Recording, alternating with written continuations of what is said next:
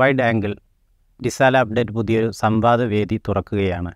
അപ്ഡേറ്റിന്റെ പ്രവർത്തകരും അതിഥികളും ഒരുമിച്ചിരിക്കുന്ന സംവാദവേദിയാണിത് സ്വതന്ത്രമായ അഭിപ്രായങ്ങളും നിരീക്ഷണങ്ങളും ഒരു സംവാദത്തിൽ ഒഴിച്ചുകൂടാൻ കഴിയില്ല എന്ന് നമുക്കറിയാം. അതുകൊണ്ട് തന്നെ ഈ സംവാദവേദിയിൽ ഉയരുന്ന അഭിപ്രായങ്ങൾ പങ്കുവയ്ക്കപ്പെടുന്ന നിരീക്ഷണങ്ങൾ അത് ഡിസാല എഡിറ്റോറിയലിന്റെയോ അല്ലെങ്കിൽ ഡിസാല പ്രതിനിധാനപ്പെടുത്തുന്ന സംഘടനയുടെയോ നിലപാടുകളായി വായിക്കരുത് എന്ന് ഓർമ്മിപ്പിച്ചുകൊണ്ട് നമ്മൾ ഈ സംവാദത്തിലേക്ക് പ്രവേശിക്കുകയാണ്. കഴിഞ്ഞ ദിവസം ട്വിറ്റർ മുൻ സിഇഒ ജാക്ക് ഡോർസിയുടെ ഒരു വെളിപ്പെടുത്തൽ പുറത്തു വന്നു. ട്വിറ്റർ പൂട്ടുമെന്ന് കേന്ദ്ര സർക്കാർ ഭീഷണിപ്പെടുത്തി എന്നാണ് അദ്ദേഹം വെളിപ്പെടുത്തിയത്. സ്തോപചരകം എന്നൊന്നും പറയാൻ കഴിയില്ല. കാരണം ട്വിറ്ററിനെതിരെ കേന്ദ്രം പല കാലങ്ങളിൽ കോടതിയിൽ ഉൾപ്പെടെ സ്വീകരിച്ച നിലപാടുകൾ നമ്മുടെ മുമ്പിലുണ്ട്. സമൂഹ മാധ്യമങ്ങളെ വരുതിയിൽ നിർത്തുന്നതിന് വേണ്ടി പലതരത്തിലുള്ള ഉപായങ്ങൾ കേന്ദ്രം പുറത്തെടുക്കുകയും പലപ്പോഴും കോടതി കയറുകയും കോടതിയിൽ നിന്ന് വിമർശങ്ങൾ കേൾക്കുകയും ഒക്കെ ചെയ്ത സാഹചര്യങ്ങളുമുണ്ട്. എന്ന് മാത്രമല്ല ബി ജെ പി കേന്ദ്രങ്ങൾ ഒരു ഘട്ടത്തിൽ ഹിന്ദു വിരുദ്ധമാണ് എന്ന ആരോപണം തന്നെയും ഡൽഹി ഹൈക്കോടതിയിൽ ഉന്നയിച്ചതും കാണാൻ കഴിയും. ഈ പശ്ചാത്തലത്തിൽ ട്വിറ്റർ മുൻ സിഇഒയുടെ വെളിപ്പെടുത്തൽ ഇന്ത്യൻ രാഷ്ട്രീയത്തിൽ ഇന്ത്യൻ മാധ്യമ രംഗത്ത് എന്തെല്ലാം തരത്തിലുള്ള പ്രതിഫലനങ്ങളാണ് സൃഷ്ടിക്കുക എന്നതാണ് നമ്മളിവിടെ ചർച്ച ചെയ്യുന്ന ആദ്യത്തെ വിഷയം. ഈ ചർച്ചയിൽ മാധ്യമപ്രവർത്തകൻ A Sajeevan Risala update editor Rajeev Shankaran എന്നിവരാണ് നമ്മളോടൊപ്പമുള്ളത്. എന്താണ് ഈ ട്വിറ്റർ വുമൻ സിഇഒയുടെ അഭിപ്രായ പ്രകടനങ്ങളോട്? ഇന്ത്യയിലെ മാധ്യമ സമൂഹം പൊതുവിൽ അനുകൂലമായൊരു പ്രതികരണമല്ല ഉണ്ടായത്. ഇപ്പോൾ കേരളത്തിലെ ചില മാധ്യമങ്ങളൊക്കെ അത് റിപ്പോർട്ട് ചെയ്തു എന്നതിനപ്പുറത്തേക്ക് ദേശീയ മാധ്യമങ്ങൾക്ക് ഇതൊരു സംഭവം പോലെയായിട്ട് തോന്നിയിട്ടില്ല എന്ന് തോന്നുന്നു. അല്ലെങ്കിൽ കേന്ദ്ര സർക്കാരിന്റെ അനിഷ്ടം പിടിച്ചു പറ്റുന്ന ഒരു ഏർപ്പാടാകും എന്നതുകൊണ്ടാകുമോ ദേശീയ മാധ്യമങ്ങൾ ഇങ്ങനെ മൗനം പാലിക്കുന്നത്? രണ്ട് കാര്യമുണ്ട്. ഒന്നാമത്തേത് ദേശീയ മാധ്യമങ്ങൾ കുറേ കാലമായിട്ട് കേന്ദ്ര സർക്കാരിന്റെ അതായത് നരേന്ദ്രമോദിയുടെ താല്പര്യങ്ങൾക്ക് വേണ്ടി മാത്രം നിലനിൽക്കുന്നതാണ്. അത് നമുക്കറിയാം. അതിൽ പ്രധാന കാരണം അത് തന്നെയാണ്. എന്താണോ ട്വിറ്റർ മുൻ സിഇഒ പറഞ്ഞിട്ടുള്ളത് അത് തന്നെയാണ്. പുറത്തു നിന്നുള്ള ഇന്ത്യക്കകത്തല്ലാത്ത ഒരു മാധ്യമ സ്ഥാപനത്തെ അല്ലെങ്കിൽ ഒരു സാമൂഹ്യ മാധ്യമ പ്ലാറ്റ്ഫോമിനെ അവരെപ്പോലും ഭീഷണിപ്പെടുത്തുക എന്ന് വെച്ചാൽ അത് വളരെ കുറഞ്ഞ ഇതല്ല. പലപ്പോഴും പല ഇതേപോലെ പല സംഭവങ്ങളിലും ഉണ്ടായിരുന്നു ഇപ്പോൾ ബി ബി സിയുടെ കാര്യത്തിൽ നമുക്കറിയാം. ബി ബി സി ഒരു മോദി വിരുദ്ധമായിട്ടുള്ള അല്ലെങ്കിൽ രണ്ടായിരത്തി രണ്ടിലെ ഈ ഭീകരമായ ഈ ഗുജറാത്ത് കലാ കലാപവും ഉണ്ടായല്ലോ. അതിനെക്കുറിച്ചൊരു ഒരു ഒരു സംഗതി പുറത്തു വിട്ടപ്പോഴേക്ക് തന്നെ എന്തെല്ലാം തരത്തിലുണ്ടായി? തുടർച്ചയായിട്ട് വരുന്ന അവർ അവരുടെ സ്ഥാപനങ്ങൾ റെയ്ഡ് ചെയ്യുന്നതൊക്കെ ഉണ്ടാകുന്നു ഇത് പുറത്തുനിന്ന് ബി ബി സിയുടെ കാര്യത്തിലാണെങ്കിലും ട്വിറ്ററിന്റെ കാര്യത്തിലാണെങ്കിലൊക്കെ ഇത്തരത്തിൽ ഭീഷണിയോ നടപടികളോ ഉണ്ടാകുന്നുണ്ടെങ്കിൽ സ്വാഭാവികമായിട്ടും പേടിക്കും.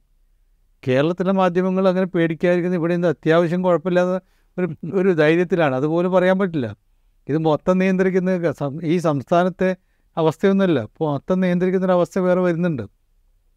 അപ്പോൾ സ്വാഭാവികമായിട്ട് അവരെ ഞാൻ ഈ മാധ്യമങ്ങൾ ചിലതൊക്കെ നമുക്കറിയാവുന്ന ചില പല മാധ്യമ സ്ഥാപനങ്ങളുടെ അത് സോഷ്യൽ മീഡിയയിലാണെങ്കിൽ പോലും അല്ല കൺവെൻഷനിലാണെങ്കിൽ പോലും അതിന്റെ അവരുടെയൊക്കെ നിലപാടുകൾ എന്ന് പറയുന്നത് നമുക്കറിയാം. അവർ എന്തിനു വേണ്ടിയാണ് രൂപപ്പെട്ടതെന്നറിയാം.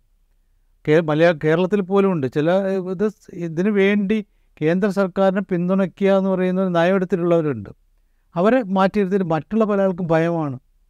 നാളെ നിങ്ങളുടെ പിന്നെ ഓഫീസും നിങ്ങളുടെ വീടും ഒക്കെ റെയ്ഡ് ചെയ്യും. നിങ്ങളെ അറസ്റ്റ് ചെയ്യും. എന്ത് ചെയ്യും? അത് വലിയ അത് അതാണ് നമ്മൾ എന്തുകൊണ്ട് ഇത് എടുക്കുന്നില്ല എന്ന് പറയുമ്പോൾ അവരുടെ അവസ്ഥ കൂടി നോക്കണം. അതല്ലെങ്കിൽ രക്ഷപ്പെടുത്തി കൊടുക്കാവുന്ന ഒരിതില്ല വളരെ അപൂർവമായിട്ടാണ്. അപ്പോൾ മീഡിയ വണ്ണിന്റെ ഒരു കേ സംഭവം. മീഡിയ വണ്ണിന്റെ നിരോധനം വന്ന സമയത്ത് ഞാൻ പലരോടും ചോദിച്ചിരുന്നതാണ്. എനിക്ക് മനസ്സിലായില്ല എന്താണ് ഈ മീഡിയ വൺ ചെയ്ത രാജ്യദ്രോഹ കുറ്റം എന്ന് ചോദിക്കും പക്ഷേ ഇപ്പോഴും എന്താണുള്ളത്? സിദ്ദിഖ് കാപ്പിനെ അറസ്റ്റ് ചെയ്തു. എത്ര കാലം ജയിലിലിട്ടു? സിദ്ദിഖ് കാപ്പൻ ഒരാൾ അത്രാസിലേക്ക് പോയി എന്നുള്ളതല്ലാതെ അദ്ദേഹം പോയതൊരു തെറ്റാണോ? രാജ്യത്തെ ഒരു സ്ഥലത്ത് നിന്ന് വേറെ സ്ഥലത്തേക്ക് പോകുന്നു. മാധ്യമപ്രവർത്തനം നടത്താനോ ഒന്നും അല്ലായിരിക്കാം വെറുതെ പോയി. ഇനി അദ്ദേഹം ഭീകരപ്രവർത്തനം നടത്തിയിട്ടുണ്ടെങ്കിൽ അത് അത് തെളിയണമല്ലോ അപ്പം ഇത്തരത്തിലുള്ള ചില സംഭവങ്ങളുകൊണ്ട് ഇവരുടെ ഈ മൗനം എന്ന് പറയുന്നത് വളരെ കൃത്യമായിട്ടും അതൊന്നുകിൽ ഭയത്തിന്റെ ഭൂരിപക്ഷവും ഭയത്തിന്റെ അടിസ്ഥാനത്തിൽ രണ്ടാമത്തേത് നേരത്തെ തന്നെ അവരിത് തയ്യാറായി നിൽക്കുന്ന ആളുകളാണ്. മാത്രമല്ല ഇത് ഭീഷണി വേറെ രീതിയിൽ തന്നെ പറഞ്ഞിട്ടുണ്ട്. ഇപ്പോൾ രാജീവ് ചന്ദ്രശേഖർ പറഞ്ഞുള്ളത് എന്താണ്? കേന്ദ്രമന്ത്രി പറഞ്ഞുള്ളത് ഇവിടുത്തെ നിയമങ്ങൾക്കനുസരിച്ച് മാത്രമേ ഇവിടെയുള്ള മാധ്യമ സ്ഥാപനങ്ങളും സോഷ്യൽ മീഡിയ ആണെങ്കിലും കൺവെൻഷനിലാണെങ്കിലും പുറത്തുനിന്നുള്ള വിദേശത്തുള്ള ആളുകൾ ഇവിടുത്തെ നിയമം പാലിക്കണം. ആ നിയമം പാലിക്കുക എന്ന് പറയുന്നത് പാലിക്കണമെന്ന് പറയുന്നത് ആണ് ഏറ്റവും വലിയ ഭീഷണി. രാജേട്ട ഇത് എനിക്ക് തോന്നുന്നത് രണ്ടായിരത്തി ഇരുപത്തൊന്നിലെ ഐ ടി നിയമം മുന്നിൽ വെച്ചുകൊണ്ടാണ് ട്വിറ്ററിന് വരുതിയിലാക്കാനുള്ള ശ്രമം നടത്തിയത്. സ്വാഭാവികമാണ് ഒരു രാജ്യത്ത് പ്രവർത്തിക്കുന്ന സമയത്ത് ആ നിയമം അനുസരിക്കേണ്ടതുണ്ട്. പല വിധത്തിലുള്ള പൊറുതികേടുകൾ അതിനിടയിൽ ട്വിറ്ററിന് ഉണ്ടാവുകയും ചെയ്യുന്നുണ്ട്. ഇത് പിന്നെ ഫേസ്ബുക്കൊക്കെ നേരത്തെ വളരെ നേരത്തെ തന്നെ ഈ കീഴടങ്ങൽ നടത്തിയിട്ടുണ്ട്. എന്ന് മാത്രമല്ല ബി ജെ പിയെ തെരഞ്ഞെടുപ്പിൽ സഹായിക്കുന്നതിൽ പോലും ഫേസ്ബുക്ക് മുന്നിൽ നിന്നിട്ടുണ്ട് എന്നൊക്കെ പുറത്തു വരുന്നുണ്ട്. അപ്പോൾ ഈ ട്വിറ്റർ പോലൊരു സമൂഹ മാധ്യമ പ്ലാറ്റ്ഫോമിന് അല്ലെങ്കിൽ ഇനി വരാനിരിക്കുന്ന ഒരു സമൂഹ മാധ്യമ പ്ലാറ്റ്ഫോമിന് ഇന്ത്യയിലെ ഒരു ഭാവി എന്തായിരിക്കും? സ്വാ സ്വതന്ത്ര മാധ്യമ പ്രവർത്തനം എന്നുള്ളത് എത്രത്തോളം സാധ്യമാണ് എന്നൊരു ചോദ്യവും കൂടിയാണ് ഈ സമയത്ത് സമയത്ത് വരുന്നത്. നിശ്ചയമായും. ഇത് എന്താ പറയുക ട്വിറ്ററിനെ നമ്മൾ നോക്കുമ്പോൾ ട്വിറ്ററിനെ രണ്ടായിട്ട് കാണും എലോൺ മസ്കിന്റെ കീഴിൽ ഇന്നുള്ള ട്വിറ്ററിനെ കുറിച്ചല്ല ഡോർസി പറയാം. കുറെ കൂടെ അഭിപ്രായ സ്വാതന്ത്ര്യത്തിന് വില കൽപ്പിക്കുന്ന കുറെ കൂടെ സ്വതന്ത്രമായി അഭിപ്രായങ്ങൾ പ്രകടിപ്പിക്കാനുള്ള ഒരു പ്ലാറ്റ്ഫോമായി നിലനിൽക്കുന്ന ഒരു കാലത്തെ ട്വിറ്ററിനെ കുറിച്ചാണ് അദ്ദേഹം സംസാരിക്കുന്നത്. അപ്പോൾ ഇവിടെ സജീവട്ടൻ സൂചിപ്പിച്ചതുപോലെ തന്നെ പലതരത്തിലുള്ള ഭീഷണികൾ മാധ്യമങ്ങൾ നേരിടുന്നത് അത് കൺവെൻഷണൽ മാധ്യമങ്ങളാണെങ്കിലും സോഷ്യൽ മീഡിയ പ്ലാറ്റ്ഫോം ട്വിറ്ററിന്റെ കാര്യത്തിൽ ഇപ്പോൾ പറഞ്ഞല്ലോ ട്വിറ്ററിനെ ഏതൊക്കെ തരത്തിലാണ് ട്വിറ്റർ അടക്കമുള്ള സോഷ്യൽ മീഡിയ പ്ലാറ്റ്ഫോമുകളെ വരുതിയിലാക്കാനായിട്ട് ഐ ടി ചട്ടങ്ങളിൽ ഏതൊക്കെ ഭേദഗതികൾ വരുത്തി അതൊക്കെ എങ്ങനെയൊക്കെ ഉപയോഗിക്കാൻ ശ്രമിച്ചു ഇതൊക്കെ നമ്മുടെ മുമ്പിലുണ്ട്. ട്വിറ്ററിനെ നമ്മൾ മാറ്റരുത്. ഇന്ത്യയിലുള്ള ഓൺലൈൻ പ്ലാറ്റ്ഫോമുകളെ നമ്മളൊന്ന് എടുത്തു നോക്കും. ഇപ്പോൾ ന്യൂസ് ലോണ്ട്രി അല്ലെങ്കിൽ ന്യൂസ് മിനിറ്റ്സ് അല്ലെങ്കിൽ the Quint the Wire the Wire ഇങ്ങനെ തുടങ്ങിയ പല മീഡിയാസിനും നമ്മൾ എടുത്തു നോക്കുക വയറിന്റെ അതിനകത്ത് ഏത് ഏജൻസിയാണ് പോയതെന്ന് എനിക്ക് ഓർമ്മയില്ല. ക്വിന്റെ കയ്യിൽ പോയത് ഐ ടി ആയിരുന്നു. ന്യൂസ് മിനിറ്റിന്റെ അടുത്ത് പോയത് ഇ ഡി ആയിരുന്നു. ഏഹ്, മറ്റേ എൻ ഡി ടി വിയിൽ പോയത് സി ബി ഐ ആയിരുന്നു. ഗ്രേറ്റർ കാശ്മീരിന്റെ അടുത്ത് പോയത് എൻ ഐ എ ആയിരുന്നു. ഇങ്ങനെ പല ഏജൻസികളും ഉപയോഗിച്ചുകൊണ്ട് പല കാലങ്ങളിലായിട്ട് റെയ്ഡുകൾ നടത്തുകയോ പരിശോധനകൾ നടത്തുകയോ ഇതൊക്കെ നടന്നുകൊണ്ടിരിക്കുകയാണ്. ഇതിന്റെ വേറൊരു ഘട്ടത്തിലാണ് ട്വിറ്ററിനെ ഭീഷണിപ്പെടുത്തുന്നത്. ട്വിറ്ററിനെ ഭീഷണിപ്പെടുത്തിയിട്ടില്ല. ഞങ്ങൾ നിയമപ്രകാരം പ്രവർത്തിക്കണം എന്ന് ആവശ്യപ്പെടുക മാത്രമേ ചെയ്തിട്ടുള്ളൂ എന്നാണ് ഇപ്പോൾ ഐ ടി മിനിസ്റ്റർ മിനിസ്റ്റർ പറയുന്നത്. അപ്പോൾ ഇത് നടക്കുന്നൊരു കാലഘട്ടം കൂടെ നമ്മൾ പരിശോധിക്കണം. അതായത് മോഡി സർക്കാരിനെതിരെ രാജ്യത്ത് ഏറ്റവും വലിയ പ്രക്ഷോഭം നടക്കുന്ന ഒരു കാലത്ത് കർഷകരുടെ വലിയ പ്രക്ഷോഭം നടക്കുന്ന കാലത്താണ് ഈ ഭീഷണി നടക്കുന്നത്. അതായത് നിങ്ങൾ കർഷക പ്രക്ഷോഭത്തെ അനുകൂലിച്ച് ട്വിറ്റർ പ്രസിദ്ധീകരിക്കുന്ന പോസ്റ്റുകൾ പിൻവലിക്കണം എന്നാവശ്യപ്പെടുകയും അത് പിൻവലിക്കാതിരുന്നാൽ നിങ്ങൾ അടച്ചുപൂട്ടും നിങ്ങളുടെ ജീവനക്കാരുടെ വീടുകളിൽ റെയ്ഡ് നടത്തും എന്നും ഭീഷണിപ്പെടുത്തുകയാണ് ചെയ്യുന്നത്. ഭീഷണിപ്പെടുത്തി എന്നാണ് ആരോപണം. അതില്ല എന്ന് നമുക്ക് പറയാൻ പറ്റില്ല. കാരണം വെച്ച് കഴിഞ്ഞാൽ ഈ ട്വിറ്ററിന്റെ ഓഫീസ് റെയ്ഡ് ചെയ്ത് നമ്മൾ ആ കാലത്ത് കണ്ടിട്ടുണ്ട്. അവരുടെ ജീവനക്കാരുടെ വീടുകളിൽ പോലീസ് പോയത് ഡൽഹി പോലീസ് പോയത് നമ്മൾ കണ്ടിട്ടുണ്ട്. അപ്പോൾ ഇതൊരു എന്താ പറയുക സോഷ്യൽ മീഡിയയോ അല്ലെങ്കിൽ പരമ്പരാഗത മാധ്യമം പരമ്പരാഗത മാധ്യമങ്ങൾ നേരത്തെ തന്നെ എങ്ങനെയാണ് വിധേയപ്പെട്ടതെന്ന് നമ്മൾ കണ്ടതാണ്.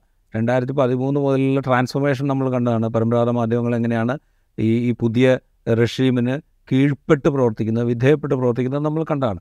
അങ്ങനെ വിധേയപ്പെടാത്ത ആളുകളെ എങ്ങനെയാണ് വാങ്ങിയെടുക്കുന്നതെന്ന് നമ്മൾ കണ്ടതാണ്.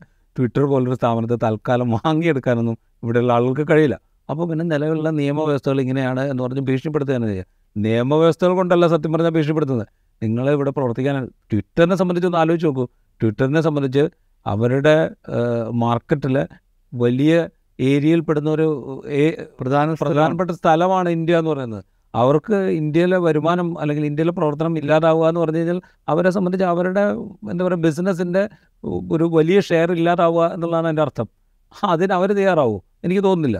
അപ്പോൾ സ്വാഭാവികമായിട്ടും അവർ വഴിപ്പെട്ടേ മതിയാവും. അങ്ങനെ വഴിപ്പെടുത്താനുള്ള ശ്രമങ്ങളാണ് നടന്നുകൊണ്ടിരിക്കുന്നത്. അത് ഇന്ത്യൻ മീഡിയ എന്നുള്ളതില്ല ഫോറിൻ മീഡിയ വിദേശത്ത് ആരംഭിച്ച് ഇന്ത്യയിൽ പ്രവർത്തിക്കുന്ന മാധ്യമങ്ങളെ പോലും വരുതിയിലാക്കാനുള്ള ശ്രമങ്ങൾ.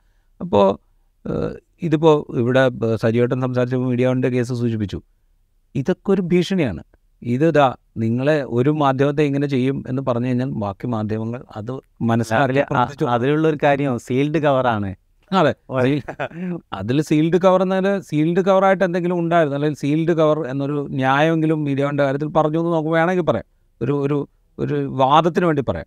ഈ ട്വിറ്ററിന്റെ കാര്യത്തിൽ എന്താ? നേരിട്ട് വിളിച്ചൊക്കെ ഭീഷണിപ്പെടുത്തുക.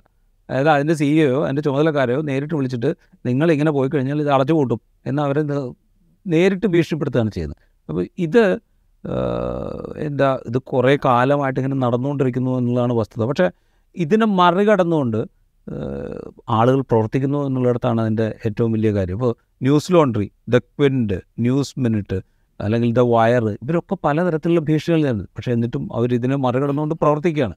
അവർ എന്താണോ ഗവൺമെന്റ് പോളിസികളെ വിമർശിക്കേണ്ടത് ആ വിമർശനം അതാണ് പ്രതീക്ഷ നൽകുന്ന ഒരു കാര്യം. പ്രതീക്ഷ നൽകുന്ന ഒരു ഘടകം എന്നാണ് എനിക്ക് വയറിനൊക്കെതിരെ ഒരുപാട് കേസുകളുണ്ട്.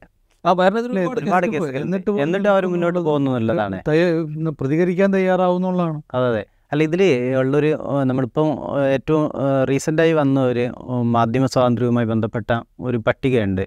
എനിക്ക് തോന്നുന്നു പാരീസ് കേന്ദ്ര- കേന്ദ്രമായ റിപ്പോർട്ടേഴ്സ് വിത്തൗട്ട് ബോർഡേഴ്സ് എന്നുള്ള സംഘടനയാണ് നൂറ്റി അറുപത്തി ഒന്നാം സ്ഥാനത്താണ് നമ്മളിപ്പോൾ നിൽക്കുന്നത്. നേരത്തെ ഉണ്ടായിരുന്നിരുന്നു പിന്നെയും താഴോട്ട് ഇറങ്ങുകയാണ് ചെയ്യുന്നത്. ആകെ നൂറ്റി എൺപത് രാജ്യങ്ങളെയാണ് അവർ പരിശോധിച്ചതെന്ന് മനസ്സിലാവുന്നു. അതിൽ നൂറ്റി അറുപത്തൊന്നാം സ്ഥാനത്താണ് നമ്മളുള്ളത്. നമ്മുടെ അയൽ രാജ്യങ്ങളൊക്കെ നമ്മുടേക്കാൾ മെച്ചപ്പെട്ട മാധ്യമ സ്വാതന്ത്ര്യം ഉണ്ട് എന്നാണ് ആ റിപ്പോർട്ടിൽ കാണുന്നത്. ഇപ്പോൾ ഈ പിന്നെ ട്വിറ്ററിന്റെ ഇത് മുൻ സിഇഒ ഭീഷണിപ്പെടുത്തിയെന്ന് പറയുന്നു ജീവനക്കാരുടെ വീടുകൾ റെയ്ഡ് നടത്തും. ഇതൊക്കെ ഒരാളെ സംബന്ധിച്ചിടത്തോളം വലിയ ഭീതി ഉണ്ടാക്കുന്ന കാര്യം തന്നെയാണല്ലോ. ഈ മാധ്യമ സ്വാതന്ത്ര്യമൊക്കെയായി ബന്ധപ്പെട്ടുള്ള ഈ ചർച്ചകളൊക്കെ നിരന്തരമായി നടന്നുകൊണ്ടിരിക്കുന്ന ഒരു കാലത്തും കേന്ദ്രത്തിന് ഈ വിഷയത്തിൽ പ്രത്യേകിച്ച് ഒരു കുലുക്കും അനുഭവപ്പെടുന്നില്ല. എന്ന് പറഞ്ഞാൽ തങ്ങൾക്ക് വിധേയപ്പെടുന്ന ആളുകളെ വിധേയപ്പെടുത്താൻ ഉപയോഗിക്കുന്ന വഴികളുണ്ട്. ഒന്നുകിൽ ഭീഷണിപ്പെടുത്തുക അതല്ലെങ്കിൽ നിയമപരമായ കേസുകളിലേക്ക് കൊടുക്കുക. രണ്ടായിരത്തി ഇരുപത്തിരണ്ടിൽ ബി ജെ പിയുടെ ചില ആളുകൾ ഡൽഹി ഹൈക്കോടതിയിൽ ഒരു ഹർജി ഫയൽ ചെയ്യുന്നുണ്ട്. അതിൽ പറയുന്നത് ഹിന്ദു വിരുദ്ധമായ ഉള്ളടക്കം ഉണ്ട് ധാരാളമായിട്ട് ട്വിറ്ററിൽ മറ്റ് സമുദായങ്ങൾക്ക് നിർലോഭമായി ഇടാൻ അനുവദിക്കുകയും ഹിന്ദു ആശയങ്ങൾ പ്രചരിപ്പിക്കാതിരിക്കാനുള്ള തടസ്സം സൃഷ്ടിക്കുകയും ഹിന്ദു വിരുദ്ധമായ ആശയങ്ങൾക്ക് ധാരാളം ഇടം കൊടുക്കുകയും ചെയ്യുന്നു. ഈ അർത്ഥത്തിൽ പോലും ഉണ്ട് പിന്നെ ഈ അദാനി പോലുള്ള ആളുകളെ മുൻനിർത്തിയിട്ട് അത് ഒന്നാകെ കച്ചവടം ചെയ്യുക എന്നുള്ള തന്ത്രവും പുറത്തെടുക്കുന്നുണ്ട്. ഈ മാധ്യമ സ്വാതന്ത്ര്യം ഇത്ര തോതിൽ ഹനിക്കപ്പെടുന്ന ഒരു സമയത്തും കേന്ദ്രത്തിന് പ്രത്യേകിച്ച് ഒരു കുലുക്ക് ഉണ്ടാകാത്ത എന്തുകൊണ്ടാണ്? പ്രത്യേകിച്ച് അന്താരാഷ്ട്ര ബന്ധങ്ങളിലൊക്കെ ഉള്ള ഒരു പ്രധാനമല്ലേ അത് കേന്ദ്ര സർക്കാരിന്റെ ഏറ്റവും വലിയ മുടക്കം മുടക്കുമുതൽ എന്ന് പറയുന്നത് മുടക്കുമുതൽ ഞാൻ ആ വാക്ക് പ്രയോഗിക്കുന്നതിന്റെ തെറ്റിദ്ധരിക്കേണ്ട. വർഗീയതയാണ്. നിങ്ങൾ ജനങ്ങളുടെ ഈ ജനങ്ങൾ ഇപ്പോൾ നിങ്ങളിപ്പോൾ നൽകുന്ന പ്രകടന പത്രിക വെച്ചുകൊണ്ട് അത് അത് അളന്ന് സർക്കാരിന്റെ ഇത് അഞ്ച് വർഷത്തെ പ്രവർത്തനങ്ങളെക്കുറിച്ച് വിലയിരുത്തിയിട്ട് വോട്ട് ചെയ്യുക എന്നുള്ളതല്ല. അതായിരുന്നുവെങ്കിൽ രണ്ടായിരത്തി പതിനാലിൽ അധികാരത്തിൽ വന്നുള്ള നരേന്ദ്രമോദി രണ്ടായിരത്തി പത്തൊമ്പതിൽ അധികാരത്തിൽ വരാനുള്ള കാര്യം ഉറപ്പാണ്. കാരണം എന്തെല്ലാം പ്രശ്നം നോട്ട് നിരോധനം മാത്രം മതി. നോട്ട് നിരോധനത്തിന്റെ കാര്യത്തിൽ നമ്മൾ ഓരോ വ്യക്തികളും ഇപ്പോൾ നമ്മുടെ ഇരിക്കുന്ന മൂന്ന് ആളുകളും അനുഭവിച്ചിട്ടുണ്ട്. ഞാൻ എന്തായാലും അനുഭവിച്ചിട്ടുണ്ട്. നമുക്ക് എന്തെങ്കിലും കാശ് ചിലവാക്കണമെന്നുണ്ടെങ്കിൽ അതുവരെ കിട്ടിക്കൊണ്ട് നമുക്ക് ശമ്പളമായി കിട്ടിക്കൊണ്ടിരുന്ന കാശ് അന്നത്തെ അഞ്ഞൂറും അന്നത്തെ ആയിരവുമാണ്. ആ അന്നത്തെ അഞ്ഞൂറും അന്നത്തെ ആയിരവും മാറിയെടുക്കാൻ വേണ്ടിയുള്ള പെടാപ്പാട്. ആരെങ്കിലും പിന്നെ തിരിച്ച് വോട്ട് ചെയ്യുമോ അങ്ങനെ ഒരു ഒരു സർക്കാർ അധികാരത്തിൽ വരാൻ വോട്ട് ചെയ്യൂ? അന്ന് പറഞ്ഞിരുന്ന കാര്യം ഈ പൂർണമായിട്ടും കള്ളപ്പണം ഇല്ലാതെ പക്ഷേ ഈ എല്ലാ വോട്ടുമാരും ഒരുവിധം മുഴുവൻ ക- ഈ നോട്ടുകൾ നിരോധിച്ച വോട്ട് നോട്ടുകൾ മുഴുവൻ സർക്കാരിന്റെ കയ്യിലേക്ക് എത്തി. അപ്പം കള്ളപ്പണം കൊണ്ട് വേറെ പിടിച്ചെടുത്തിട്ടില്ല. പിന്നെ ഇത് എന്താണ് ഇത് പിന്നെ വ്യാജ നോട്ടുകളായിട്ട് വരുന്നത് അങ്ങനത്തെ വ്യാജ കറൻസി അടിക്കുന്നത് തടയാൻ വേണ്ടിയിട്ടുള്ളതാണ്. രണ്ടായിരത്തിന്റെ നോട്ട് ഇറങ്ങിയിട്ട് ഒന്നാമത്തെയോ രണ്ടാമത്തെയോ മാസം ആണ് ആദ്യത്തെ ഈ നോട്ട്. അപ്പോൾ നമ്മൾ ആലോചിച്ചു അപ്പോൾ ഇതൊക്കെ ആയിട്ട് നമുക്കൊക്കെ അറിയാം ഇതൊക്കെ. പക്ഷേ നമ്മൾ ഇത് അതിന്റെ കാരണം ഇത് ബി ജെ പി സർക്കാർ പ്രത്യേകിച്ച് നരേന്ദ്രമോദി സർക്കാർ ഉണ്ടാക്കി വെച്ചുള്ള വലിയൊരു ഒരു മുടക്കുമുതലുണ്ട് അവർക്ക് അവരുടെ ഒരു കരുതൽ ശേഖരമുണ്ട്. ആ കരുതൽ ശേഖരം വർഗീയതയാണ്. ഹിന്ദുത്വം വികാരം ഹിന്ദു വികാരം അല്ലെങ്കിൽ ഹിന്ദുത്വ വികാരം ശക്തമാക്കിക്കൊണ്ട് അതിപ്പോൾ നിലനിർത്തുന്നത് അത് ആദ്യഘട്ടത്തിൽ ബാബരി മസ്ജിദായിരുന്നു പശു ആയിരുന്നു അങ്ങനെ പല കാര്യങ്ങളും എടുത്തിട്ടാണല്ലോ. ഇത് വളരെ കൃത്യമായിട്ട് ഉപയോഗിച്ച് രണ്ടായിരത്തി രണ്ടിൽ എങ്ങനെയാണോ ഗുജറാത്തിൽ ഒരു കലാപം സൃഷ്ടിച്ചിട്ട് വോട്ട് ബാങ്ക് ഉണ്ടാക്കുന്ന. അങ്ങനെ വോട്ട് ബാങ്ക് ഉണ്ട്.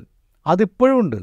അത് പിന്നെ അങ്ങനെ എന്റെ കയ്യിൽ നിറയെ കാശുണ്ട് നിങ്ങൾ- പട്ടിണിക്കിടുന്ന് പറഞ്ഞാൽ അല്ലെങ്കിൽ എന്റെ കയ്യിൽ ഭക്ഷണത്തിനുള്ള എല്ലാ സംഗതി ഞാൻ ശേഖരിച്ച് വെച്ചിട്ടുണ്ട്. എന്നെ പട്ടിണിക്കിടുന്ന് പറഞ്ഞാൽ നിങ്ങൾക്ക് ശമ്പളം തരില്ല പറഞ്ഞിട്ട് കാര്യമില്ലല്ലോ. അത് ഞാൻ ആ ഒരു ധൈര്യമാണ് നരേന്ദ്രമോദിക്കുള്ളത്. കാരണം നിങ്ങളിപ്പോൾ എന്ത് കഴിഞ്ഞാൽ അടുത്ത പ്രാവശ്യത്തേക്കുണ്ട് അയോധ്യയുടെ രണ്ടാമത്തെ ആദ്യത്തെ ഘട്ടത്തിന്റെ പൂർത്തീകരിച്ചിട്ടുള്ള ഒരു ഉദ്ഘാടന പരിപാടി ഉണ്ടാവും. ഇത് ഏറ്റവും കൂടുതൽ അടുത്ത കാലത്ത് നമുക്ക് ഒരു ചരിത്രത്തിൽ ഒരു സ്ഥലത്തും ഇല്ലാത്ത ചെങ്കോലാണല്ലോ ഒരു വലിയ സംഭവമാക്കി മാറ്റിയത്. അങ്ങനെ ഓരോ കാര്യവും. സാധാരണ രീതിയിൽ ആളുകൾ എതിർക്കേണ്ട ചെങ്കോൽ രാജാധിപത്യത്തിൽ രാജാധിപത്യത്തിൽ ഉണ്ടാകുന്ന കാര്യമാണ്. നിങ്ങളെങ്ങനെ ചെങ്കോലും കൊണ്ടിട്ട് ഈ ജനാധിപത്യത്തിൽ വരാൻ ചോദിക്കേണ്ട ജനം ചോദിക്കില്ല. എല്ലാ ഞാൻ നോക്കുമ്പോൾ എല്ലാ ആളുകളും പ്രകീർത്തിക്കുക. ഇതേ സോഷ്യൽ മീഡിയയിൽ സോഷ്യൽ മീഡിയയിൽ പരക്കുന്ന മുഴുവൻ നോക്കൂ. അന്ന് നെഹ്റു വാക്കിംഗ് സ്റ്റിക്കാക്കി മാറ്റിയ ചെങ്കോവിലിനെ ഇതാ കൊണ്ടുപോയിട്ട് അതിന്റെ പവിത്രതയോട് കൂടിയിട്ട് ഈ ജനാധിപത്യത്തിന്റെ ശ്രീകോവിൽ കൊണ്ട് സ്ഥാപിച്ചു എന്ന് പറയുമ്പോണ്ടാവണം ഇത് ഇത്തരത്തിൽ കുറേ സംഗതി വളരെ കൃത്യമായിട്ട് ഞാൻ എനിക്ക് വളരെ എതിർപ്പുള്ളൊരു രാഷ്ട്രീയ നേതാവാണ് നരേന്ദ്രമോദി. പക്ഷേ ഞാൻ ഏറ്റവും കൂടുതൽ അംഗീകരിക്കുന്ന ഈ അദ്ദേഹത്തിന്റെ ഈ കരുനീക്കത്തിന്റെ കാര്യത്തിൽ ഇന്ത്യയിൽ അദ്ദേഹത്തെ വലുന്ന വേറൊരാളില്ല. നിങ്ങൾ സോഷ്യൽ മീഡിയയിൽ എന്ത് എന്ത് ട്വിറ്ററല്ല ഇവിടെയുള്ള സകല മീഡിയ എതിരായാൽ പോലും എനിക്ക് വേണ്ടത് ഞാൻ ഉണ്ടാക്കിയെടുത്തിട്ടുണ്ട്. ആ ഒരു ധൈര്യമാണ് ഒരു കാര്യം ഇവിടെ പറയണം ഒരു കാര്യം ഇവിടെ പറയണം. കാരണം വെച്ച് കഴിഞ്ഞപ്പോൾ ഇപ്പോൾ ചോദിച്ചല്ലോ എന്തുകൊണ്ടാണ് അന്താരാഷ്ട്ര സമൂഹം ഇതാ നൂറ്ററുപത്തൊന്നാം സ്ഥാനത്താണ് ഇന്ത്യയിലെ മാധ്യമ സ്വാതന്ത്ര്യം? ഇവിടെ മാധ്യമ സ്വാതന്ത്ര്യമില്ല. ന്യൂനപക്ഷങ്ങൾക്കെതിരായ അതിക്രമങ്ങൾ വർദ്ധിക്കുന്നു. ഇങ്ങനെ പലതരത്തിലുള്ള റിപ്പോർട്ടുകൾ നമ്മുടെ മുമ്പിലേക്ക് വരുന്നുണ്ട്. ഇതൊന്നും ഈ ഗവൺമെന്റിന് മേൽ പ്രഷറായിട്ട് വരുന്നില്ലല്ലോ എന്ന് നമ്മൾ ആലോചിക്കുമ്പോൾ നമ്മൾ ട്വിറ്ററിന്റെ കാര്യം പറഞ്ഞ പോലെ തന്നെയാണ്. ഇന്ത്യ ഒരു വലിയ മാർക്കറ്റാണ് ഇന്ത്യ എന്ന് പറയുന്ന ഇത്രയും വലിയൊരു മാർക്കറ്റിനെ അവഗണിച്ചുകൊണ്ട് ഈ പറയുന്ന അമേരിക്കയ്ക്കാണെങ്കിലും മറ്റ് രാജ്യങ്ങൾക്കാണെങ്കിലും ഈ പറയുന്ന മാധ്യമ സ്വാതന്ത്ര്യത്തെക്കുറിച്ചോ അല്ലെങ്കിൽ ന്യൂനപക്ഷങ്ങൾക്ക് നേരെയുള്ള അതിക്രമങ്ങളെക്കുറിച്ചോ ഒക്കെ വേ വേവലാതിപ്പെടുന്ന അതിനെക്കുറിച്ചൊക്കെ റിപ്പോർട്ട് തയ്യാറാക്കുന്ന രാഷ്ട്രങ്ങൾക്കോ അവരുടെ കൂടി കൂടിച്ചേർന്നിട്ടുള്ള ഫോറങ്ങൾക്കോ ഒന്നും ഇന്ത്യ എന്ന് പറയുന്ന മാർക്കറ്റിനെ വലിയ മാർക്കറ്റിനെ തള്ളിക്കളഞ്ഞുകൊണ്ട് മുമ്പോട്ട് പോകാൻ പറ്റില്ല. എതിർക്കാൻ പറ്റില്ല. എതിർക്ക് ഒഴിവാക്കാൻ പറ്റില്ല. അപ്പം അതുകൊണ്ട് ഈ മാർക്കറ്റ് ഇവിടെ നിലനിൽക്കുന്നിടത്തോളം കാലം ഈ സജീവേട്ടൻ പറഞ്ഞ മുതൽ മുടക്കുണ്ടല്ലോ വർഗീയത. മുതൽ മുടക്ക്. അതിന്റെ പുറത്ത് ബിൽഡപ്പ് ചെയ്ത് വെച്ചുകൊണ്ടിരിക്കുന്ന ഈ ഈ അധികാരം ഉണ്ടല്ലോ ആ അധികാരം കൊണ്ട് പിടിച്ചേക്കാൻ പറ്റും എന്നുള്ള തോന്നൽ ഇവർക്ക് നല്ലോണം ഉണ്ട്. അല്ലെങ്കിൽ നമ്മൾ മനസ്സിലാക്കിയിടത്തോളം ബി ജെ പി സ്ഥിരമായി പറയാറില്ല ഞങ്ങൾ നിയമാനുസൃതമാണ് കാര്യങ്ങൾ ചെയ്യാറുള്ളതെന്ന്. നിയമം വിട്ടൊന്നും ചെയ്യാറില്ലെന്ന്. അത് സി എ വിഷയത്തിൽ പോലും നിയമം വെച്ച് തന്നെയാണ് കളിക്കുന്നത്. ഇപ്പോൾ ട്വിറ്ററിന്റെ കാര്യത്തിലായാലും ഫേസ്ബുക്കിന്റെ കാര്യത്തിലായാലൊക്കെ കേന്ദ്ര സർക്കാരിന്റെ വിശദീകരണം നിയമം കൊണ്ട് നിയമം പാലിക്കാൻ എല്ലാവരും ബാധ്യസ്ഥരാണ്. അത് ഏത് കുത്തകയായാലും ഏത് അന്താരാഷ്ട്ര സ്ഥാപനമായാലും ബാധ്യസ്ഥമാണെന്നാണ് പറയുന്നത്. ഈ നിയമം കൊണ്ടുള്ള ഈ കളി യഥാർത്ഥത്തിൽ ബി ജെ പിയെ സംബന്ധിച്ചിടത്തോളം മറ്റൊരു വർഗീയതയേക്കാൾ സുരക്ഷിതമായ മേഖലയാണെന്നാണ് എനിക്ക് തോന്നുന്നത്. അല്ല നിയമത്തിന്റെ കാര്യം പറയുമ്പോൾ ഒരു കാര്യം നമ്മൾ ആലോചിച്ച് നോക്കുക. ഇപ്പോൾ ഐ ടി ആക്ടിലെ അറുപത്താറ് എ വകുപ്പ് അത് സുപ്രീം കോടതി റദ്ദാക്കിയതാണ്. സുപ്രീം കോടതി ഉപയോഗിക്കാൻ പറ്റില്ല എന്ന് പറഞ്ഞു. അതാണ് ട്വിറ്റർ കോടതിയിൽ ചൂണ്ടിക്കാണിച്ചത്. ട്വിറ്റർ ഇപ്പോൾ ഈ ട്വിറ്ററിന്റെ മുൻ മേധാവി ഇത് പറയുന്നതിന് മുമ്പേ തന്നെ ട്വിറ്റർ ഇക്കാര്യം ഇന്ത്യൻ സൊസൈറ്റിയിൽ പറഞ്ഞിട്ടുണ്ട്. കർണാടകയിൽ ബാംഗ്ലൂർ ഹൈക്കോടതിയിൽ അവർ ഹർജി ഫയൽ ചെയ്തിരുന്നു അക്കാലത്ത് തന്നെ. അതായത് ഇതാ ഇതുപോലെ ഞങ്ങളുടെ പ്ലാറ്റ്ഫോമിൽ നിന്ന് ഇത്ര ഇത്ര ട്വീറ്റുകൾ നീക്കം ചെയ്യാനും ഇത്ര ഇത്ര അക്കൗണ്ടുകൾ ബ്ലോക്ക് ചെയ്യാനും കേന്ദ്ര സർക്കാർ ഞങ്ങളെ നിർബന്ധിക്കുന്നു. ഇത് സുപ്രീം കോടതിയുടെ ഉത്തരവിന് വിരുദ്ധമാണ് എന്ന് പറഞ്ഞിട്ടുള്ള ഹർജി അവിടെ പോയിട്ടുണ്ട്. നിങ്ങൾ നിയമപ്രകാരമാണ് ഞങ്ങൾ എല്ലാ നിയമ കാര്യങ്ങളും ചെയ്യുന്നതെന്ന് പറയുമ്പോൾ അതേ നിയമവ്യവസ്ഥകളെ വ്യാഖ്യാനിച്ചുകൊണ്ടുള്ള സുപ്രീം കോടതി ഉത്തരവ് പറഞ്ഞുകൊണ്ടാണ് ട്വിറ്റർ ചോദിക്കുന്നത്. മീഡിയ ഫ്രീഡം എന്ന് പറയുന്നത് ഏതെങ്കിലും എന്താ പറയുക ഇന്ത്യൻ ഭരണഘടനയിൽ ഒരിടത്തും മീഡിയ ഫ്രീഡത്തെക്കുറിച്ച് സംസാരിക്കുന്നില്ലല്ലോ. അഭിപ്രായ സ്വാതന്ത്ര്യത്തെക്കുറിച്ച് മാത്രമേ പറയുന്നുള്ളൂ. ഈ അഭിപ്രായ സ്വാതന്ത്ര്യത്തിന്റെ അടിസ്ഥാനത്തിലാണ് ഇതൊക്കെ വർക്ക് ചെയ്തുകൊണ്ടിരിക്കുന്നത് നിങ്ങൾ അതിനെ നിയന്ത്രിക്കാനായിട്ട് പലതരത്തിലുള്ള നിയമങ്ങളും ചട്ടങ്ങളും കൊണ്ടുവരികയും എന്നിട്ട് ഇതാ ഞങ്ങൾ നിയമപ്രകാരമാണ് എല്ലാം ചെയ്യുന്നത് എന്ന് പറയുകയും ചെയ്യുന്നിടത്താണ് പ്രശ്നം. ഭരണഘടന നിങ്ങൾക്ക് അഭിപ്രായം പറയാനുള്ള സ്വാതന്ത്ര്യം നൽകിയിട്ടുണ്ട്. സ്വതന്ത്രമായ അഭിപ്രായം പറയാനുള്ള സ്വാതന്ത്ര്യം നൽകിയിട്ടുണ്ട്. നിങ്ങൾ ഭരണകൂടത്തെ വിമർശിക്കുന്നത് രാജ്യവിരുദ്ധമല്ല എന്ന് എന്താ പറയുക പല കാലങ്ങളിലായിട്ട് സുപ്രീം കോടതി പറഞ്ഞിട്ടുണ്ട്. ഭരണകൂടത്തിന്റെ നയങ്ങളെ ഭരണകൂടത്തിന്റെ തീരുമാനങ്ങളെ വിമർശിക്കാനുള്ള അധികാരം രാജ്യത്തെ പൗരന്മാർക്ക് ഭരണഘടന അനുവദിച്ചിട്ടുണ്ട്. ഭരണഘടന ഭരണഘടനയിൽ തന്നെയുള്ള ഒരു പ്രൊവിഷൻ വെച്ചുകൊണ്ടാണ്. ഇപ്പം ആർട്ടിക്കിൾ നയന്റീൻ വണ്ണേ അത് അഭിപ്രായ സ്വാതന്ത്ര്യമുണ്ട്.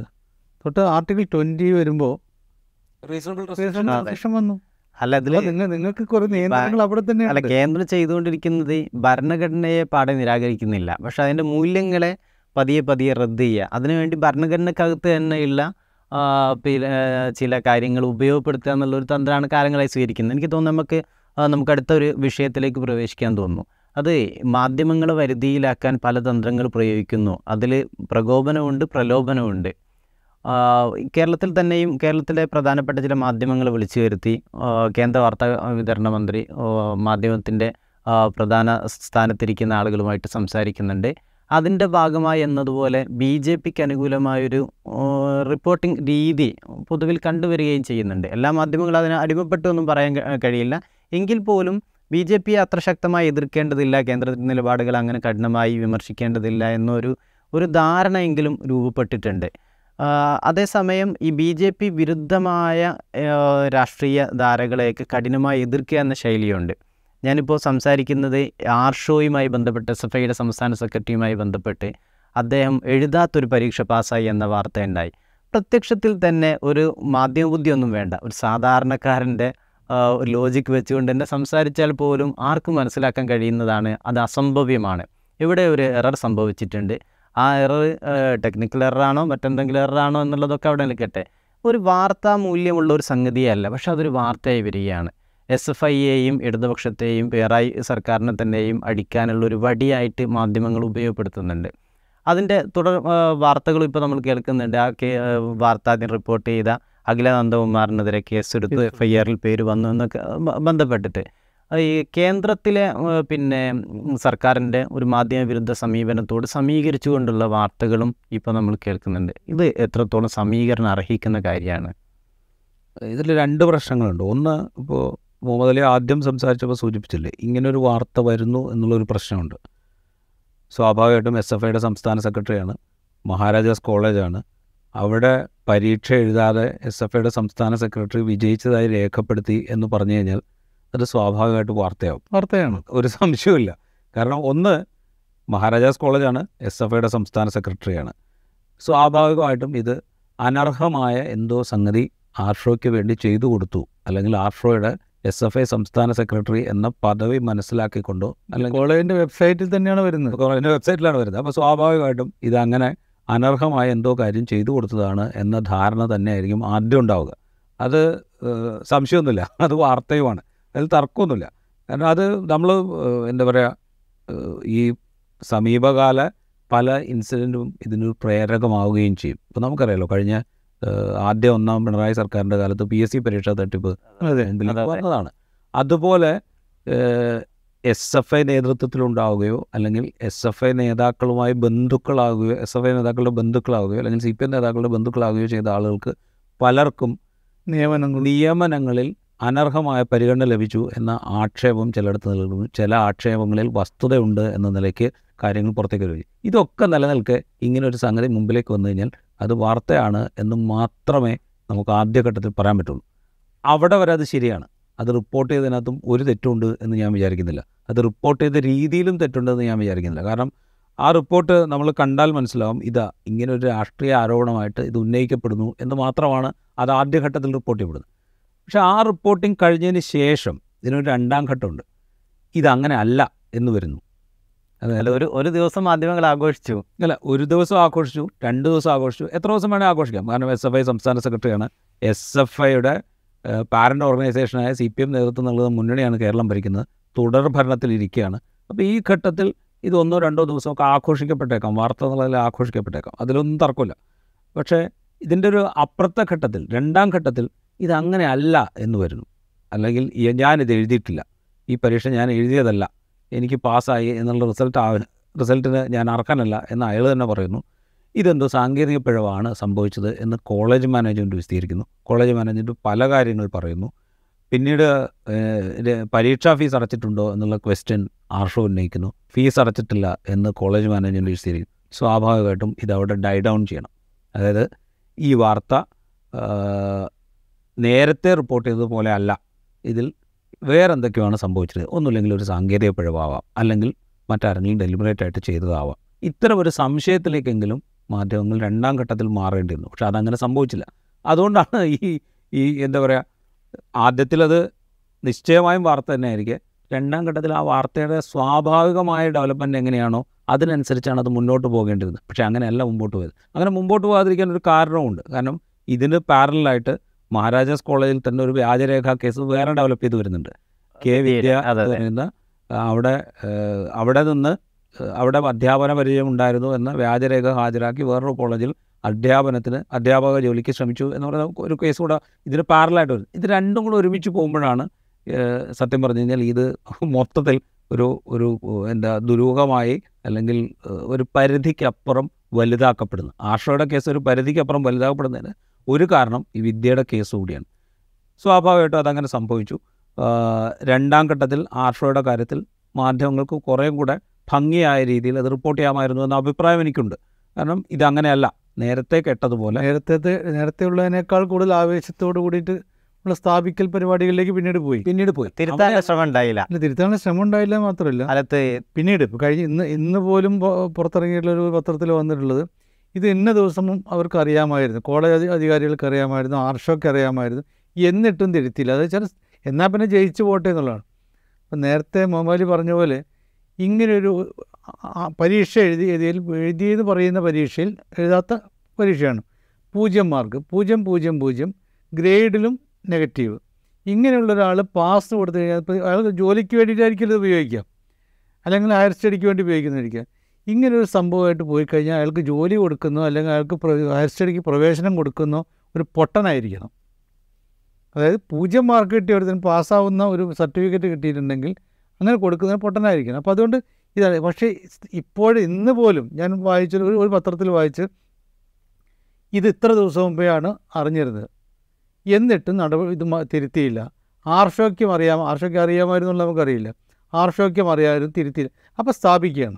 ഇതിന് പിന്നിൽ കളികൾ ഉണ്ട്.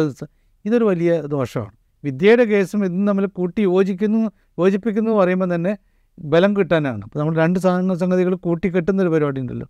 അതേപോലെ കൂട്ടിക്കെട്ടുന്നില്ല അത് മാധ്യമങ്ങൾ പലപ്പോഴുള്ള പ്രശ്നം എന്ന് പറയുന്നത് മാധ്യമങ്ങൾ പലപ്പോഴും രാഷ്ട്രീയം കളിക്കും.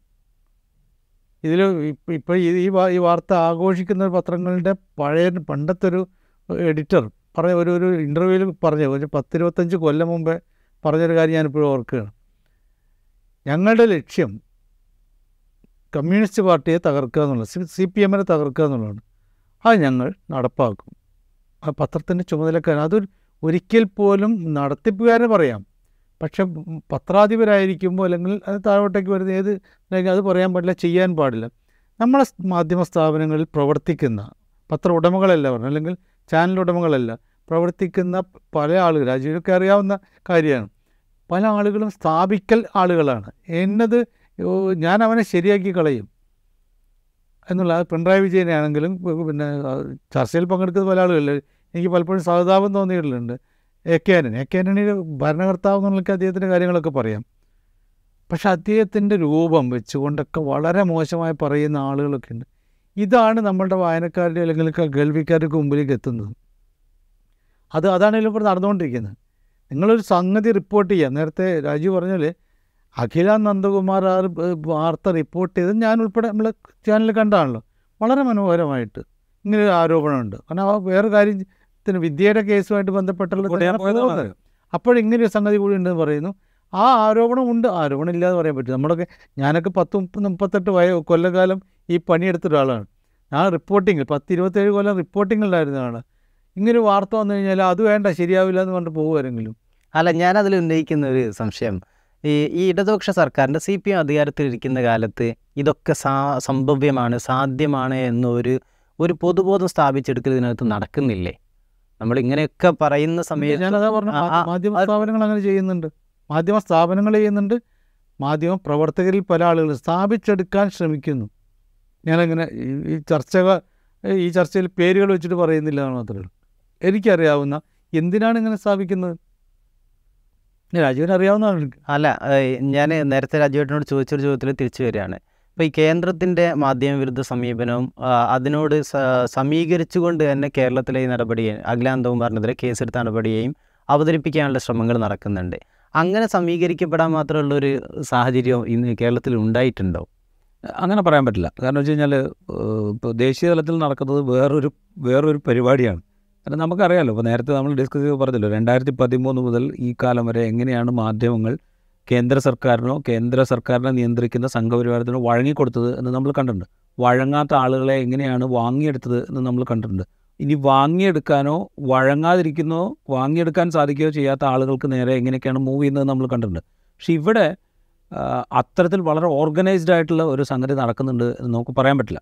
ഏതെങ്കിലും മാധ്യമ സ്ഥാപനത്തെ ഇപ്പോൾ ഭരിക്കുന്ന പാർട്ടിയുടെ വരുതിയിലാക്കാൻ വേണ്ടിയിട്ട് വളരെ കൂലങ്കഷമായിട്ടുള്ള ശ്രമം നടക്കുന്നു എന്നൊന്നും നമുക്ക് പറയാൻ പറ്റും. പലപ്പോഴും അസാധ്യമാണ്. അത് അസാധ്യമാണ്. കേരളത്തിൽ ആകെ നടപ്പാവുക ഇവിടെയുള്ള പി ആർ ഡി പരസ്യങ്ങൾ കട്ട് ചെയ്യാൻ.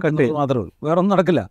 അപ്പോൾ അങ്ങനെ നമുക്ക് പറയാൻ പറ്റില്ല. പക്ഷേ എങ്കിൽ പോലും ഇങ്ങനൊരു സംഭവം ഉണ്ടായി. ഇങ്ങനൊരു വാർത്ത റിപ്പോർട്ട് ചെയ്തു. ആ വാർത്തയുടെ കൂടുതൽ ഡീറ്റെയിൽസ് വരുമ്പോൾ അത് ഞാൻ പറഞ്ഞതാണ് ശരി എന്ന് സ്ഥാപിക്കാൻ ശ്രമിക്കുന്നതിന് പകരം യഥാർത്ഥത്തിൽ എന്താണുള്ളത് അത് റിപ്പോർട്ട് ചെയ്യുക എന്നുള്ളതാണ് മാധ്യമപ്രവർത്തകർ എന്നുള്ള നിലയിൽ നമ്മുടെ പണി. അതല്ല നമ്മൾ ചെയ്തതെങ്കിൽ പോലും അത് റിപ്പോർട്ട് ചെയ്തു എന്നുള്ള ആദ്യം റിപ്പോർട്ട് ചെയ്തു എന്നുള്ളതിന്റെ പേരിൽ ഒരാൾക്കെതിരെ കേസെടുക്കുന്ന പ്രവണതയുണ്ടല്ലോ. ആ ഒരു മനോഭാവത്തിലൊരു പ്രശ്നമുണ്ട്.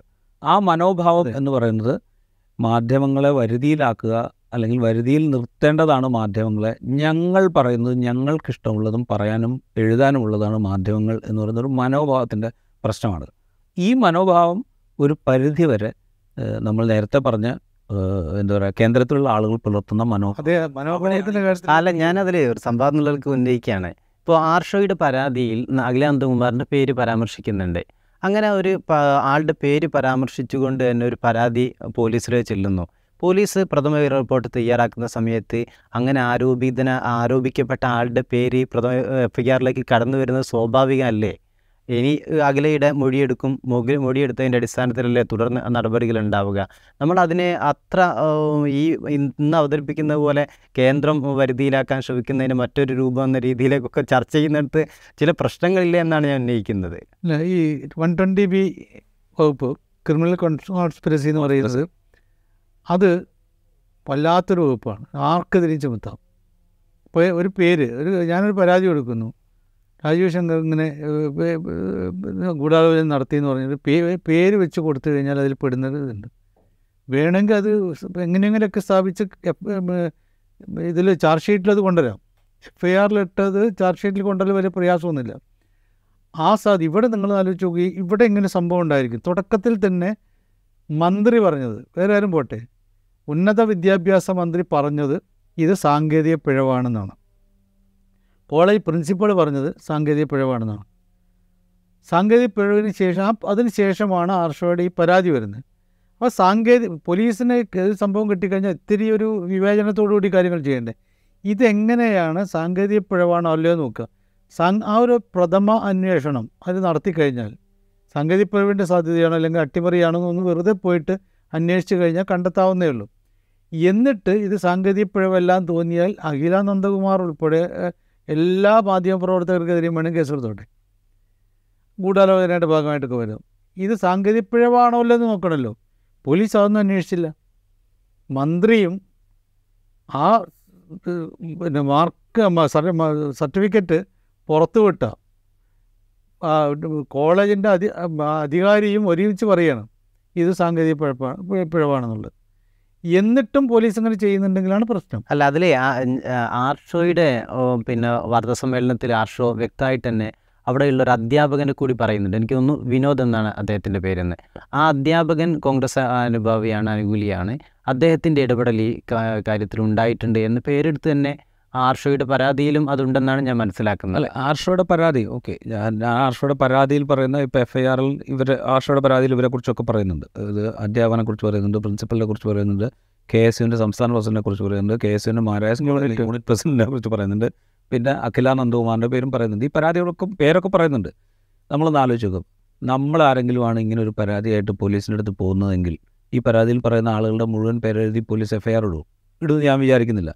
ഇത് ആർഷോ ആയതുകൊണ്ടും ആർഷോ ഡി ജി പിക്ക് കൊടുത്ത പരാതി കമ്മീഷണർക്ക് ഫോർവേഡ് ചെയ്തിട്ട് പ്രത്യേക അന്വേഷണ സംഘത്തെ നിയോഗിച്ച് അന്വേഷിക്കണം എന്ന് നിർദ്ദേശിച്ചതിനാലും ആർഷോ എന്ന് പറയുന്നത് കേരളം ഭരിക്കുന്ന പാർട്ടിയുടെ കേരളം ഭരിക്കുന്ന മുന്നണിക്ക് നേതൃത്വം നൽകുന്ന പാർട്ടിയുടെ വിദ്യാർത്ഥി സംഘടനയുടെ ഏറ്റവും പ്രധാനപ്പെട്ട നേതാവാണെന്നും പോലീസിന് അറിയാവുന്നതുകൊണ്ടാണ് ആർഷോ എഴുതി കൊടുത്തതിനനുസരിച്ച് എഫ് ഐ ആർ രജിസ്റ്റർ ചെയ്യുന്നത്. അല്ലെങ്കിൽ പ്രഥമ ദൃഷ്ടിയ പോലീസ് ഇങ്ങനെ ഒരു പരാതി കിട്ടിയാൽ പ്രാഥമികമായ അന്വേഷണം ഇപ്പോൾ സജീവട്ടം പറഞ്ഞ പോലെ തന്നെ പ്രാഥമികമായ അന്വേഷണം നടത്തി ഇതിൽ സാധ്യത ഉണ്ടോ ഇല്ലയോ എന്ന് നോക്കിയിട്ടായിരിക്കുമല്ലോ ഒരു കേസ് രജിസ്റ്റർ ചെയ്യുക അല്ലെങ്കിൽ എഫ് ഐ ആർ ഇടുക. ഇതിപ്പോൾ ഒരു പോക്സോ കേസോ അല്ലെങ്കിൽ ഒരു ലൈംഗികാതിക്രമ കേസോ ഒന്നും അല്ലല്ലോ. ഇതൊരു എന്താ പറയുക ഇങ്ങനെ ഒരു ഗൂഢാലോചന നടന്നിട്ടുണ്ട് എന്ന സംശയത്തിന്റെ അടിസ്ഥാനത്തിൽ രാഷ്ട്രം കൊടുക്കുന്ന ഒരു പരാതിയാണ്. ആ പരാതി അന്വേഷിക്കേണ്ടത് തന്നെയാണ്. അതിൽ സംശയമൊന്നുമില്ല. പരാതി അന്വേഷിക്കുന്നത്. പക്ഷേ അത് ഈ വിധത്തിലാണ് അന്വേഷിക്കേണ്ടത് എന്ന് എനിക്ക് തോന്നുന്നില്ല. അത് ഒരു മനോഭാവത്തിന്റെ പ്രശ്നമാണ് എന്ന് എനിക്കിപ്പോഴും തോന്നുന്നുണ്ട്. ആ മനോഭാവം അല്ല സത്യം പറഞ്ഞു കഴിഞ്ഞാൽ സി പി എം നേതാക്കളിൽ നിന്നോ അല്ലെങ്കിൽ കേരളത്തിലുള്ള ഈ ഈ പറയുന്ന ഒരു മതനിരപേക്ഷ ജനാധിപത്യ സമൂഹത്തിന് വേണ്ടി നിലകൊള്ളുന്നു എന്ന് പറയുന്ന പാർട്ടികളുടെ നേതാക്കളിൽ നിന്ന് നമ്മൾ പ്രതീക്ഷിക്കുന്നു. ഈ മാധ്യമ സ്വാതന്ത്ര്യത്തിനെതിരെ പറയുന്ന മാധ്യമ സ്വാതന്ത്ര്യത്തിന് വേണ്ടി വാദിക്കുന്ന ആൾ ഇപ്പോൾ യെച്ചൂരിയെ പോലുള്ള ആളുകൾക്ക് പറഞ്ഞ കേരളത്തിലുള്ള നേതാക്കന്മാരൊക്കെ പറയുന്നതാണ്. അവ അതിനിടയിലാണ് ഈ പ്രശ്നം വരുന്നത്. ഇത് മാത്രമല്ല നേരത്തെ ഈ ഇവിടെ എരത്തൂരിൽ എലത്തൂരിൽ ട്രെയിൻ കത്തിച്ച കേസ്.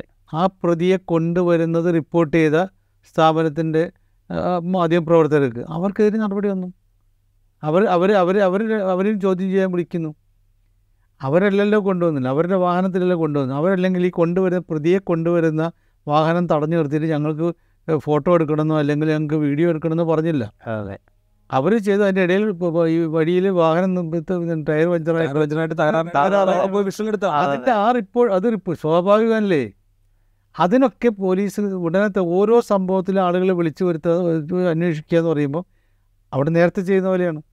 നിങ്ങൾ നിയമത്തിനപ്പുറത്തേക്ക് പോയാൽ നടപടിയിലേക്ക് വരും എന്ന് പറയുന്ന രാജീവ് ചന്ദ്രശേഖർ പറഞ്ഞ അതേ കാര്യമായിട്ട് മാറുന്നുണ്ട്.